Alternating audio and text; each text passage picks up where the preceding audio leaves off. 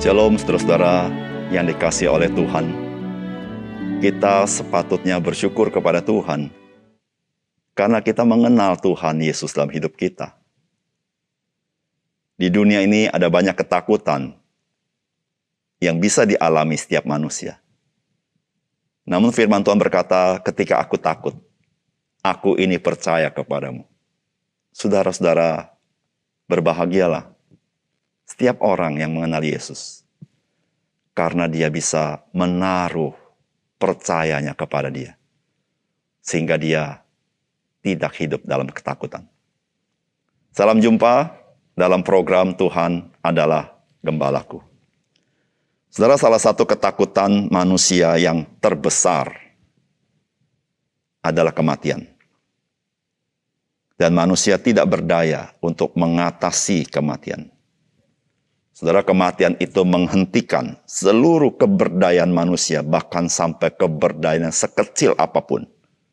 Dengan kematian, seluruhnya di stop.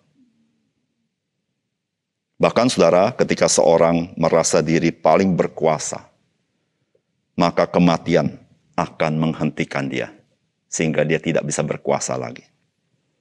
Bahkan ketika seseorang begitu disayangi oleh orang banyak yang sifatnya mayoritas tidak dapat menghentikan kematian. Meskipun mayoritas itu berusaha agar dia tetap hidup, tetapi jika waktunya telah tiba, maka kematian tidak ada yang bisa menolaknya. Saudara, Alkitab berkata, Ibrani 9 ayat 27. Dan sama seperti manusia ditetapkan untuk mati hanya satu kali saja, dan sesudah itu dihakimi. Ketakutan akan kematian setidaknya ada dua alasan. Yang pertama, ketakutan karena kematian itu sendiri, yang sifatnya misterius. Tapi yang kedua, ada sebuah kesadaran bahwa setelah kematian, ada penghakiman Allah. Saudara, mari kita membaca firman Tuhan di dalam Yohanes pasal 11, ayat 28 sampai 37. Dan sesudah berkata demikian, ia pergi memanggil saudaranya, Maria, dan berbisik kepadanya, Guru ada di sana, dan ia memanggil engkau. Mendengar itu Maria segera bangkit, lalu pergi mendapatkan Yesus. Tetapi waktu itu Yesus belum sampai ke dalam kampung itu. Ia masih berada di tempat Marta menjumpai dia. Ketika orang-orang Yahudi yang bersama-sama dengan Maria di rumah itu untuk menghiburnya, melihat bahwa Maria segera bangkit dan pergi keluar, mereka mengikutinya karena mereka menyangka bahwa ia pergi ke kubur untuk meratap di situ. Setibanya Maria di tempat Yesus berada dan melihat dia, tersungkurlah ia di depan kakinya dan berkata kepadanya, Tuhan, sekiranya engkau ada di sini, saudaraku pasti tidak mati. Ketika Yesus melihat Maria menangis dan juga orang-orang Yahudi yang datang bersama-sama dia, maka masgullah hatinya. Ia sangat terharu dan berkata, di manakah dia kamu baringkan? Jawab mereka, Tuhan, marilah dan lihatlah. Maka menangislah Yesus. Kata orang-orang Yahudi, lihatlah betapa kasihnya kepadanya. Tetapi beberapa orang di antaranya berkata, ia yang memelekkan mata orang buta. Tidak sanggupkah ia bertindak sehingga orang ini tidak mati. Saudara yang dikasihi oleh Tuhan, kematian orang yang kita kasihi akan membawa kesedihan yang sangat mendalam. Menurut penelitian ahli-ahli psikologi, skor stresor dalam hidup manusia diukur dalam skala 0 sampai 100. Maka stresor yang tertinggi, yaitu skor 100, itu dialami oleh orang yang ditinggal, meninggal dari orang yang dikasihi. Saudara, tidak heran bagaimana Marta dan Maria begitu sedih yang sangat mendalam atas kematian dari Lazarus. Saudara, Tuhan Yesus datang ke kota mereka di tengah-tengah kedukaan yang mendalam seperti itu. Saudara, bagi Marta dan Maria, mereka sepakat kalau Yesus ada bersama-sama mereka, maka Lazarus tidak akan mati. Artinya, Yesus akan menyembuhkan sakit penyakitnya. Tetapi sekarang ketika Yesus datang ke kota mereka, Lazarus sudah 4 hari dikubur. Lazarus sudah mati.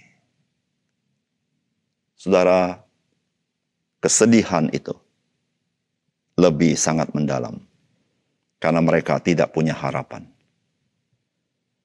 Saudara, bagaimanakah pesan firman Tuhan bagi kita melalui kisah ini? Yang pertama, kematian telah membelenggu manusia dan manusia tidak berdaya terhadap kematian. Saudara, firman Tuhan berkata, setibanya Maria di tempat Yesus berada dan melihat dia, tersungkurlah ia di depan kakinya. Dan berkata kepadanya, Tuhan, sekiranya engkau ada di sini, saudaraku pasti tidak mati. Saudara, dari zaman ke zaman, ada satu fakta yang tidak dapat kita pungkiri, yaitu bahwa kematian telah membelenggu manusia dan manusia tidak berdaya melepaskan diri dari kematian. Saudara, betapapun hebatnya manusia, betapapun baiknya manusia, betapapun pinternya manusia, betapapun religiusnya manusia, betapapun hebat ajarannya, betapapun jabatannya dihormati, mungkin dia disebut nabi, mungkin dia disebut imam, mungkin dia disebut rasul, mungkin dia disebut pemimpin agama, yang banyak mengajar orang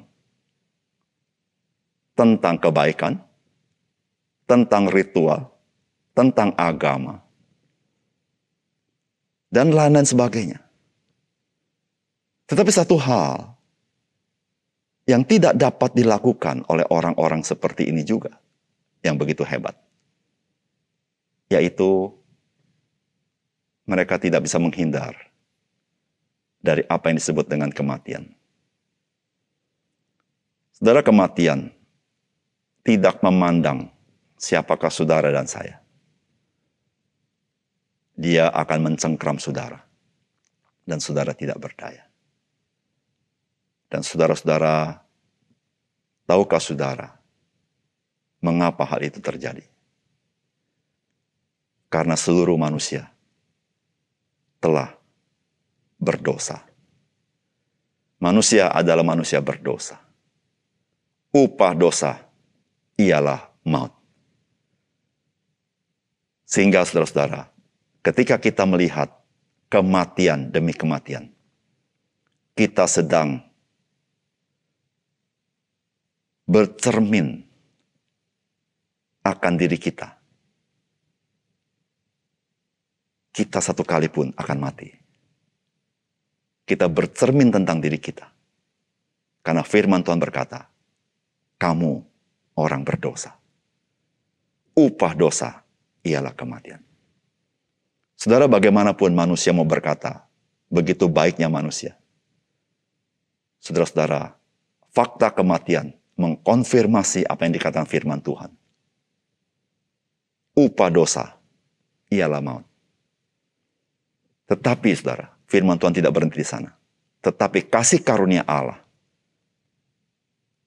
adalah hidup yang kekal di dalam Yesus Kristus. Saudara yang kasih dalam Tuhan, di tengah-tengah keputusasaan manusia, di mana manusia bisa mendengar seluruh ajaran yang baik, seluruh ajaran religius, tetapi semuanya itu tidak sanggup melepaskan manusia dari kebinasaan itu.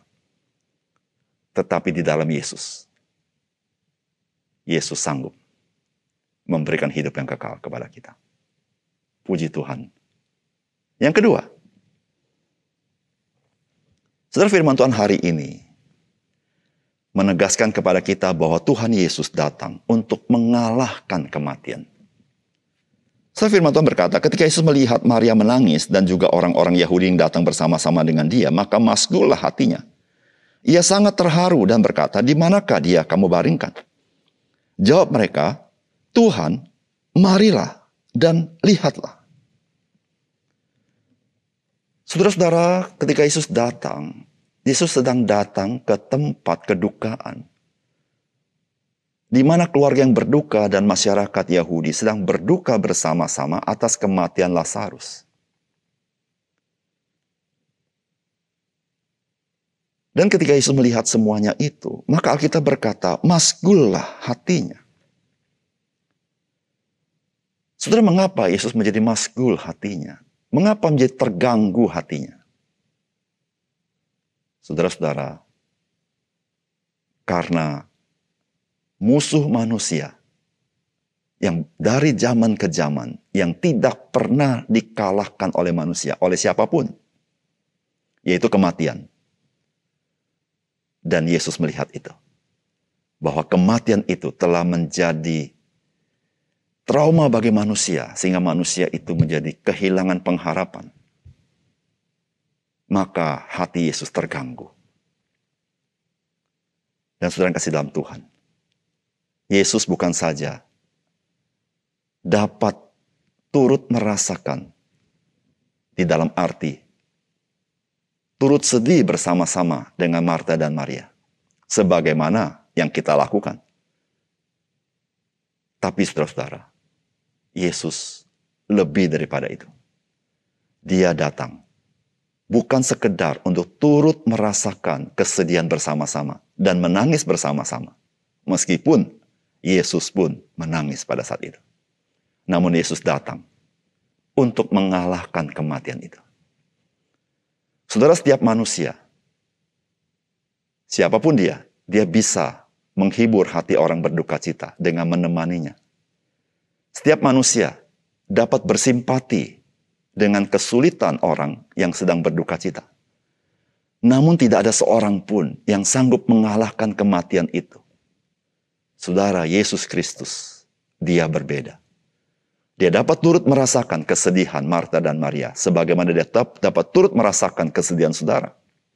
Namun dia berkuasa atas kematian. Dia mengalahkannya.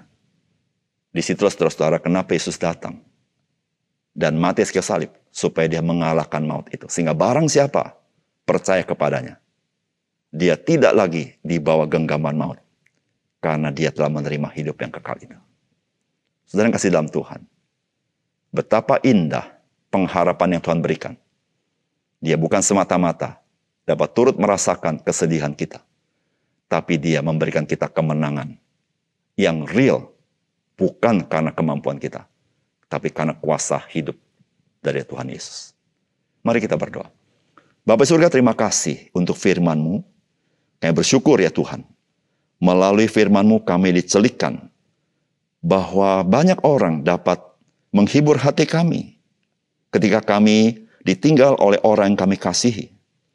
Namun hanya Yesus yang sanggup mengalahkan kematian itu. Memang Engkau ya Tuhan turut merasakan kesedihan kami, menghibur kami. Tetapi Engkau memberikan pengharapan yang sejati di tengah-tengah keputusasaan manusia atas kematian. Tuhan, biarlah mata rohani kami celik, dan kami membagikan kabar baik ini kepada orang lain, supaya orang lain pun tahu ada pengharapan yang sejati di dalam Tuhan Yesus. Terima kasih Tuhan. Dalam nama Tuhan Yesus kami berdoa. Amin.